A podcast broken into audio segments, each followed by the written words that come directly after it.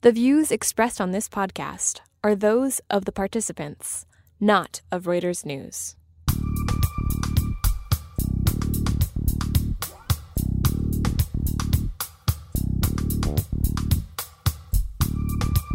Welcome to the Viewsroom, a weekly conversation among Breakingviews columnists about the ups and downs of the world of finance. I'm Anthony Currie, and I'm here with my colleague Jennifer Saba. Hi, Jen. Hello, Anthony. So, this week we're going to tackle Donald Trump's latest tax plans, and also we're going to take a look at Yahoo and what's possibly its best deal yet. But first, we're going to wend our way back across the pond yet again to chat with Peter Thal Larsen in London. Hi, Peter. Thanks for joining us again.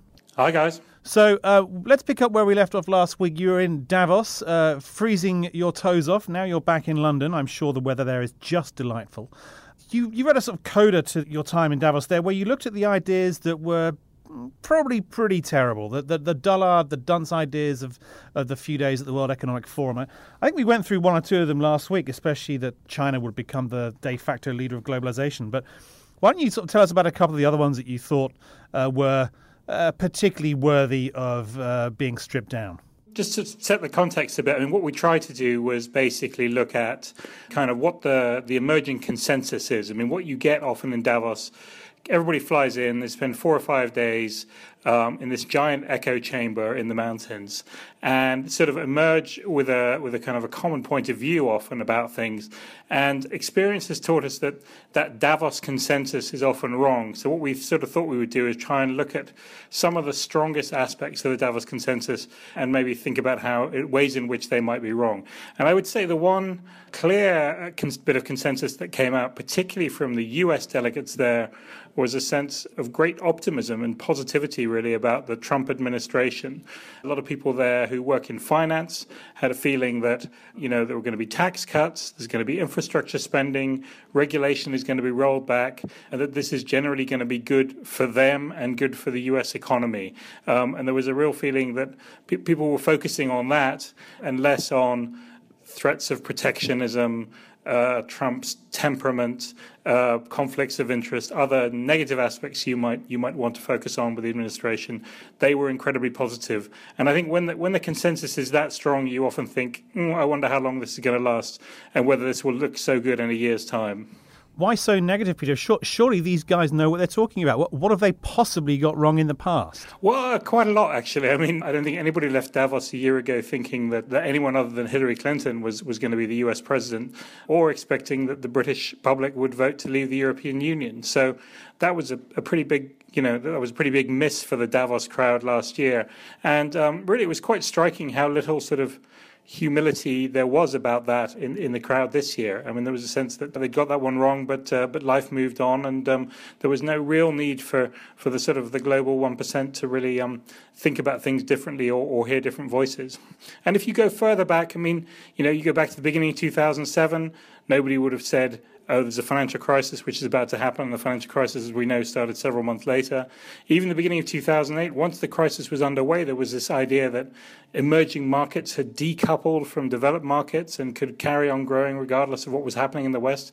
That again was proven wrong within a few months. So there is a fairly strong history here of this consensus being proved wrong within the year. So really a question of, you know, listen to what they say and, and, and see if you can bet the opposite way. Yeah, so Peter, uh, in your experience, have they gotten anything right? The consensus?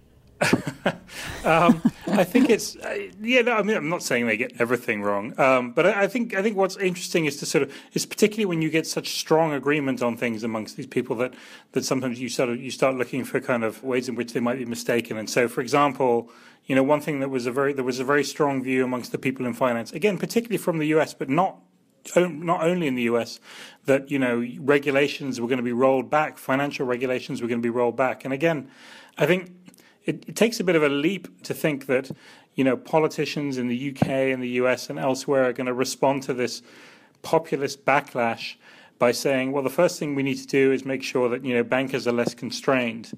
So again, I, I mean, I think it's probably quite likely that there's a moratorium on new regulations that that cycle has has sort of topped out. But the idea that they're going to start burning up the regulations that they've spent the past ten years imposing again, I think looks a stretch.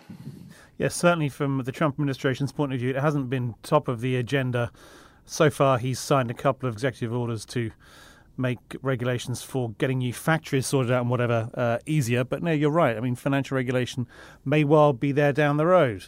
There's one more I want to look at before we move on to the next segment, and that's artificial intelligence, which is been getting a lot of play over the last few months. Um, I saw a great deal of it at the Detroit Auto Show, where people are talking about driverless cars a lot more than they were in the past. The consensus you seem to say, Peter, was that this is going to put everyone out of work. Yeah, there's a lot of um, a lot of sort of uh, looking into the future in Davos about artificial intelligence and the, the rise of robots, uh, both in terms of sort of what is technologically possible, but also in terms of sort of the broader consequences of that, the social consequences, uh, what it means to live in a world that is kind of you know where robots are more ubiquitous, um, what we do about the people whose jobs are displaced, and so forth. Um, and these are these are valid topics, and it's you know it's it's it's important to um, to discuss them. I wouldn't say that anybody had any particularly bright answers. There certainly wasn't any sense amongst the people who were investing in these companies that they would be somehow responsible for the people whose jobs were displaced by the automation. But um, I think I think what's striking really is that this this is kind of a, a, a, perennial for Davos. I mean, this this this topic has been around for a few years now, and actually, I mean, it just uh, what struck me was the, the contrast between all this talk about automation and the fact that you've got three thousand people who've flown to the Swiss mountains in order to discuss these things face to face because you know they can't do so with technology. So it kind of there's a real sense that you know um, whatever you might whatever improvements might be made in terms of communications, in terms of in terms of automated decision making, you can't displace the sort of the human desire for wanting to be in the same room, to sort of talk to each other face to face, to network, to socialize, and all those kinds of things. And so that was quite a big contrast with all the with all the discussion about robots. Okay, well, Peter, thanks for talking us through Davos. I want you to stick with us though and just give us a, a brief update on the latest uh, from the wonderful world of Brexit. There's been a, a, a, little bit of news. Obviously, Theresa May spoke at the World Economic Forum last week, the British Prime Minister. Uh, but also, there was a Supreme Court hearing that went against her government this week. Just talk us through what happened and, and, and why it may not be as important as those who wish to remain in the EU would think. Yeah, so the, the, the Supreme Court ruling has been um, uh, this was a, a, sort of an appeal of a previous ruling uh, that came out at the end of last year. This is a case brought by a number of people, including a, a prominent British businesswoman, basically arguing that, uh, making the argument that Parliament should have the final say in taking Britain out of the European Union. And the real issue under discussion here was was whether or not Parliament should have a say before the government triggers the process of leaving, which is this Article 50, which is the sort of the, the official starting gun for uh, for any process of leaving the EU, and that then starts a two-year clock ticking, during which then the arrangements are made. And um, Theresa May's government had argued very strongly that this was something that the government could do without seeking parliamentary approval. The opponents of it had argued that parliamentary approval was needed, and, and the Supreme Court eventually sided with the people who said the Parliament was was was needed to make that decision. And this was sort of presented as a victory for, you know, the kind of the, the pro EU people and, and a and a defeat for the government. But in, in reality it doesn't make that much difference because it is kind of hard to imagine that the members of Parliament of Britain uh, would vote against triggering Article 50 when that is pretty clearly what the referendum result suggested that people, the majority of people, wanted. So I think it may slow things down a little bit. Um, there now has to be a bill that goes through Parliament. There'll be some discussion over that. It may get held up a bit.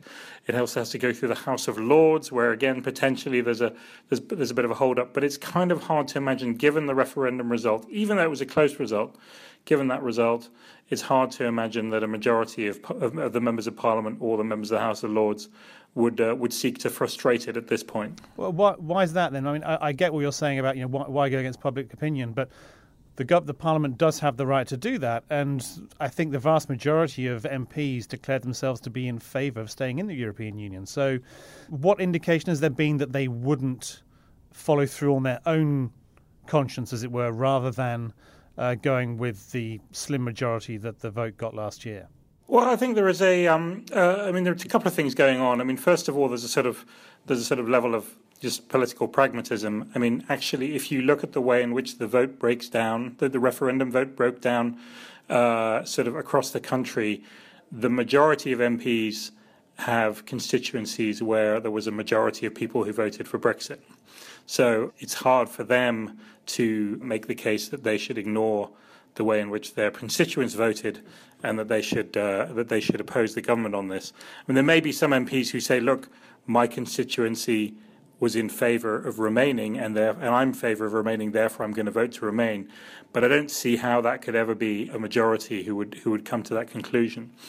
The other thing that's going on is that I mean there is a there is a much clearer sense now of what's going to happen. So Theresa May uh, she made a couple of speeches last week, one in Davos, but a couple of days before that, she made a more substantial speech where she basically set out her sort of view of what, she, what the government would like to happen as part of Brexit, which is something that people have been calling for for months, and, and the government has been sort of resisting offering any detail.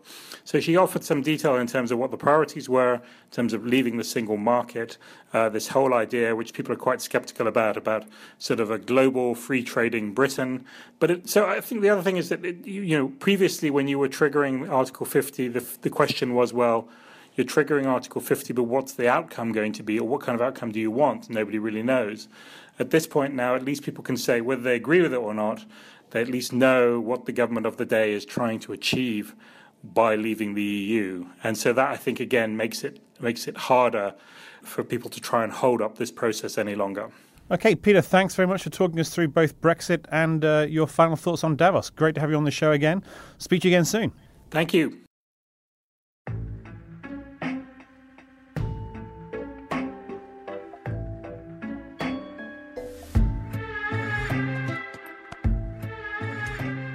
Let's stick with the business of politics for our next segment. We turn to Gina Chon in our Washington, D.C. office. Welcome back, Gina. How are you doing? Good. Thanks, guys. So, Gina, you, have taken on the task for us of, of trying to explain just what exactly President Donald Trump's trade, tariff, and tax plans are all about, lumping them all together. Obviously, this has been one of the biggest controversies uh, of versus campaign and now uh, his administration. He was talking for a long time about imposing a border tax, a 35% tax on companies importing goods into the US that were made abroad, where they could be making them here. He's been going after car companies, airline companies. He's been going after a whole gamut of companies to try and get them to, well, basically just do as they're told. Congress has a slightly different plan of what he wants to do to try and increase uh, business here in the US and manufacturing in the US. Why don't you tell us what just what is the point of what they're trying to achieve here before we get into the details? Yeah, so uh, it's been a bit confusing, I think, for people because both Trump's plan and the House Republican plan both have the word border and tax in it. So it's um, been a, a, bit of a struggle, I think, for some people to get their heads around, including the, the companies that this uh, tax could apply to. So basically, with uh, Trump's plan, as you said, it's actually pretty simple and straightforward. He basically just wants to punish companies that move manufacturing or production abroad, costing uh, American jobs supposedly, and possibly also even to uh, companies that have already done so. It's a simple tax that would be applied at the border, and as you said, it would be as high as 35 percent. Um, the congressional plan is a bit more complicated and is actually part of their overall corporate tax overhaul. Um, so they're tax, which they call border adjustment tax, would actually be incorporated into that. So, in addition to cutting the corporate tax rate from 35% uh, as a headline rate to 20%, they would no longer allow companies to deduct the costs of imports from their tax calculation. So that basically means that companies that uh, rely on imports more, uh, whether it's for parts or for sale, would take a bigger hit, while companies that export would actually have those products exempted from their tax calculation. Okay, so Gina, let me just see if I understand this correctly right now. If if I'm a car manufacturer and I'm I have one of my factories in say Mexico, right now, am I taxed if some of those parts come back into the United States to be reassembled, you know, fully? to have the whole car put together. Is that what you're talking about, the tax deduction? Yeah, so it's for both parts and for anything that's uh, even for sale. So if you import hats from China or Vietnam, as I think uh, Trump has actually done, um, including for the inaugural ceremony, the cost of, of that is, is also deductible. So it's not just uh, for the supply chain. And this gets pretty complex. I think uh, Trump even himself has said he prefers his plan because it's more simple, which I suppose wouldn't surprise that many people. But I, there are huge connotations to this, huge consequences from trying to change part or all of a tax code on, on imports. I mean, if, I mean, Jen was saying, if you're a car company, you know, you rely on well, I mean, it depends.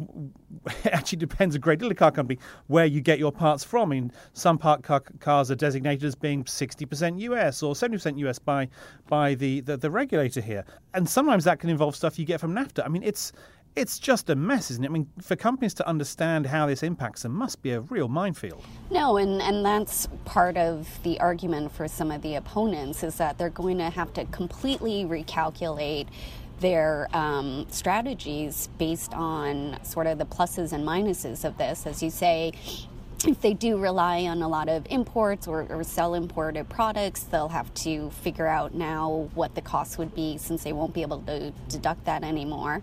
But then on the other hand, exports will be exempt, so then the benefits of that and which outweighs the other.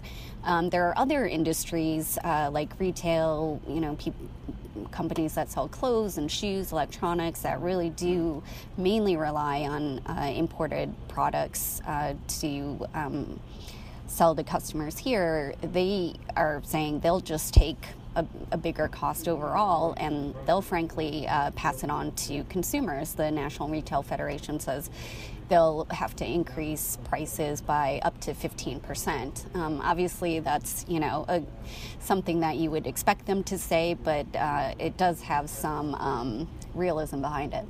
And are they in that 15% number? Do you know whether they're factoring in the benefit of a corporate tax cut?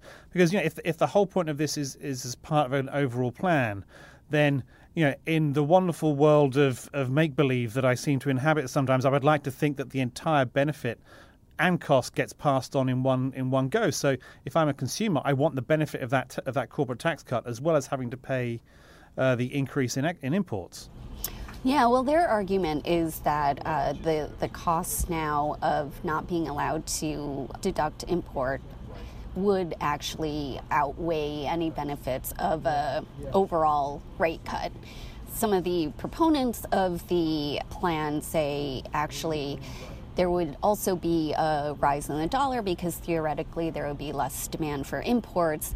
So that would actually offset um, any costs uh, borne by this new border adjustment tax. Those are that's pretty that's pretty simplistic though, isn't it? I mean, that's that's cherry picking what you think drives the foreign exchange markets. No, exactly, and it's obviously the, that's a big if because, the, as you say, there are a lot of influences, and you know even if it does um, drive up the dollar, I mean, who knows how long that could take and obviously that's uh, not something that critics of this proposal are really buying. No, I think it's it's worth just uh, reminding ourselves that back uh, soon after Brexit, that uh, one wag at HSBC did. Uh, say what was he? he said something along the lines of you know the, the pound sterling has now become the effective um, opposition to the government. You know you've got to be careful what policies you come up with and hoping that the foreign exchange rate goes your way because it can very often come back to bite you right where you don't want it to. Yeah, exactly. Um, the other thing that is in the favor of lawmakers who are proposing this is that it has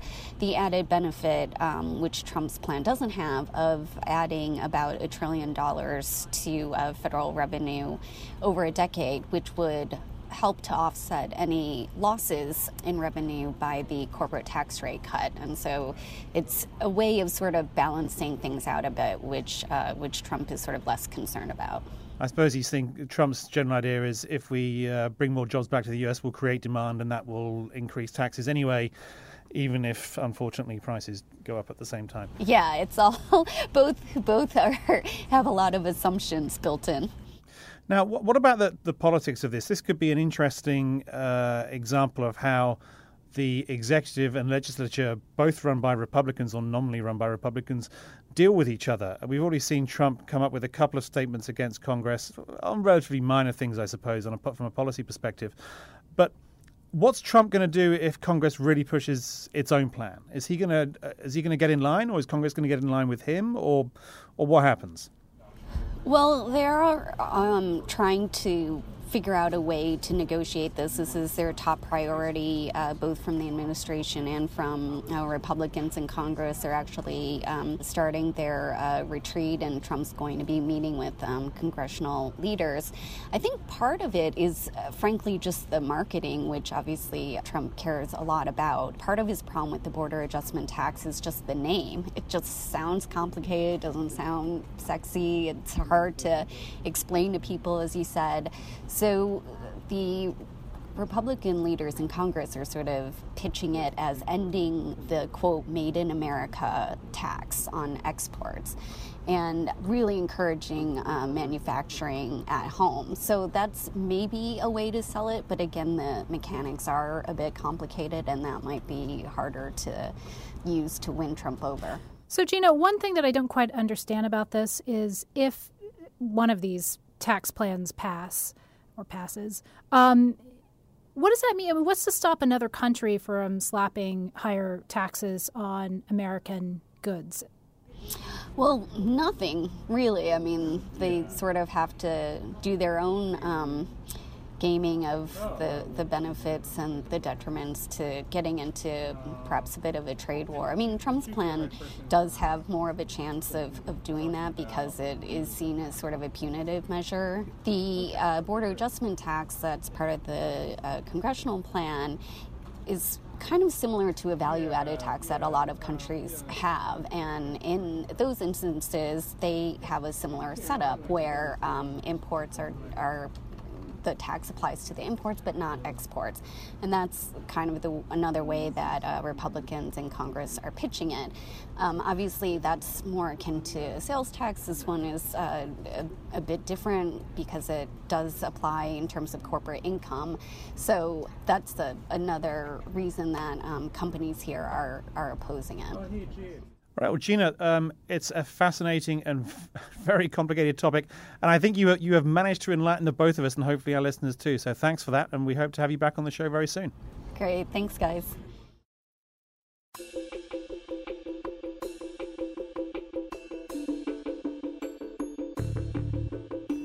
One company that can benefit from a corporate tax cut is Yahoo. Chief Executive Marissa Mayer could certainly use a lucky break. We have Richard Beales here, our U.S. editor based in New York, to discuss the latest with Yahoo. Richard, there's a lot of moving pieces going on with the company right now. So, first of all, what has to happen is Yahoo has to get through its $4.8 billion sale of its search and advertising businesses to Verizon. Which is no certainty. Which is no certainty. they they came out uh, earlier this week saying that the deal is going to be uh, pushed back and it's not going to. They don't expect it to close until the second quarter. Yeah, Verizon, they were expecting the first quarter, right? This right. is this is because of all the hacking, right? All the hacking. Well, you know, delays can happen for a number of reasons, but certainly Verizon executives have been on the record and off the record, basically saying, you know, we're not even sure some of them have said we're not even sure we want to do this now after these hacking revelations. You know, billion, a billion plus people's accounts were hacked, account information, and um, you know, on the record, they, have talked about maybe a price cut in the deal. So there's there's a lot of moving parts in that deal alone. Right. And Verizon yesterday said we're still not sure what's happening here with Yahoo. So let's just assume for a second that that deal actually closes. So that happens. Then the rump of the company is basically the Asian assets. We have Alibaba, uh, their equity stakes in Alibaba and in Yahoo Japan, and they have you know rechristened it Altaba. well, they, yeah, they're going to call it Altaba, um. Uh, alternative Alibaba. Who knows where that where that came from? So what you did was you decided to take a look at this because this has been a huge issue with Yahoo for several years now. One of the reasons why they couldn't spin it out was because of the um, high corporate tax rate that Yahoo was going to be on the hook for. Right. I mean, this is a great problem to have, right? I mean, we all complain about paying taxes, but you pay taxes because you made some money.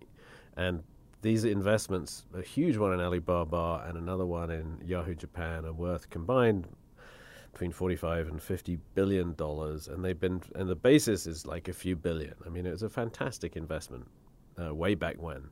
But now you know investors in yahoo kind of think of those as that's money good but in fact you, nobody can sell them uh, without incurring a tax bill Um, now, for an individual, that would be capital gains. For Yahoo, it, it's a company, and it said this will continue to be the case when it with Altaba. Once it's got rid of its core business, it'll be taxed like a company, so it's a corporate tax rate. Now, So that would be what thirty five percent at the moment. so or- at the moment, that would the assumption is thirty five percent. Exactly how this plays out for these particular assets of this particular company, you never quite know what the number's going to be. But we've always assumed thirty plus percent when we've looked or tried to look at the value of Yahoo. If you back out now, you know we we used to try to do this to figure out the value of the core assets. Now we have a price on the core assets, so we can back those out, and we can say, well, the impl- at the moment investors seem to be implying th- a thirty three percent hit on the value of those assets because they're worth um, 33% less than, than their market value, their market shares. So we know we know how much they're worth. Um, so what's interesting here is Donald Trump has said he wants to cut the corporate tax rate to 15%.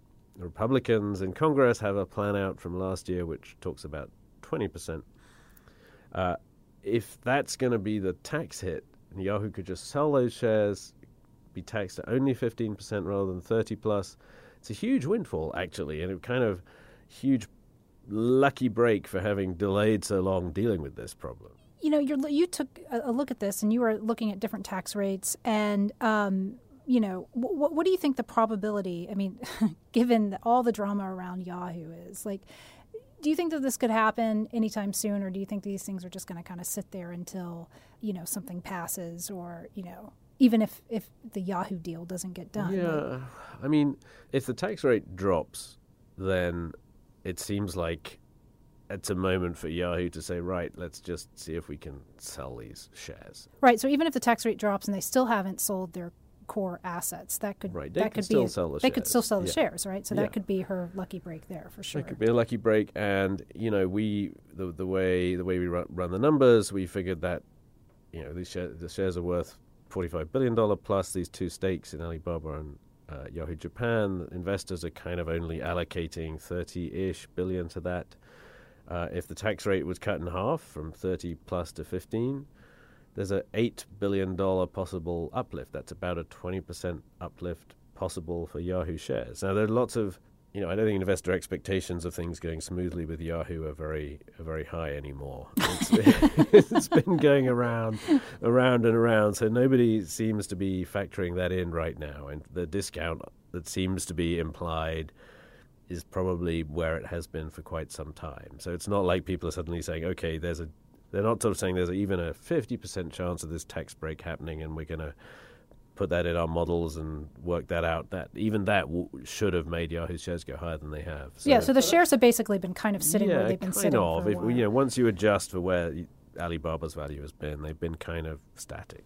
That's got to be a vote against Yahoo and, and its leadership and the former Marissa Mayer and the board, right? Because so many other companies or analysts and investors in so many other companies have looked at this potential tax cut, even if they're just you know handicapping it to twenty percent or even twenty five percent, and saying we think it'll probably happen in the first year of, the new Congress, new administration. But I think you have to, you have to, you know, you, if you're an investor in Yahoo, you've seen Marissa Mayer come in, you've seen promises of turning the core business around, you've seen they wanted to spin off the Asian assets in a separate vehicle, which would still be taxable. It wouldn't spin the assets off sort of free and clear.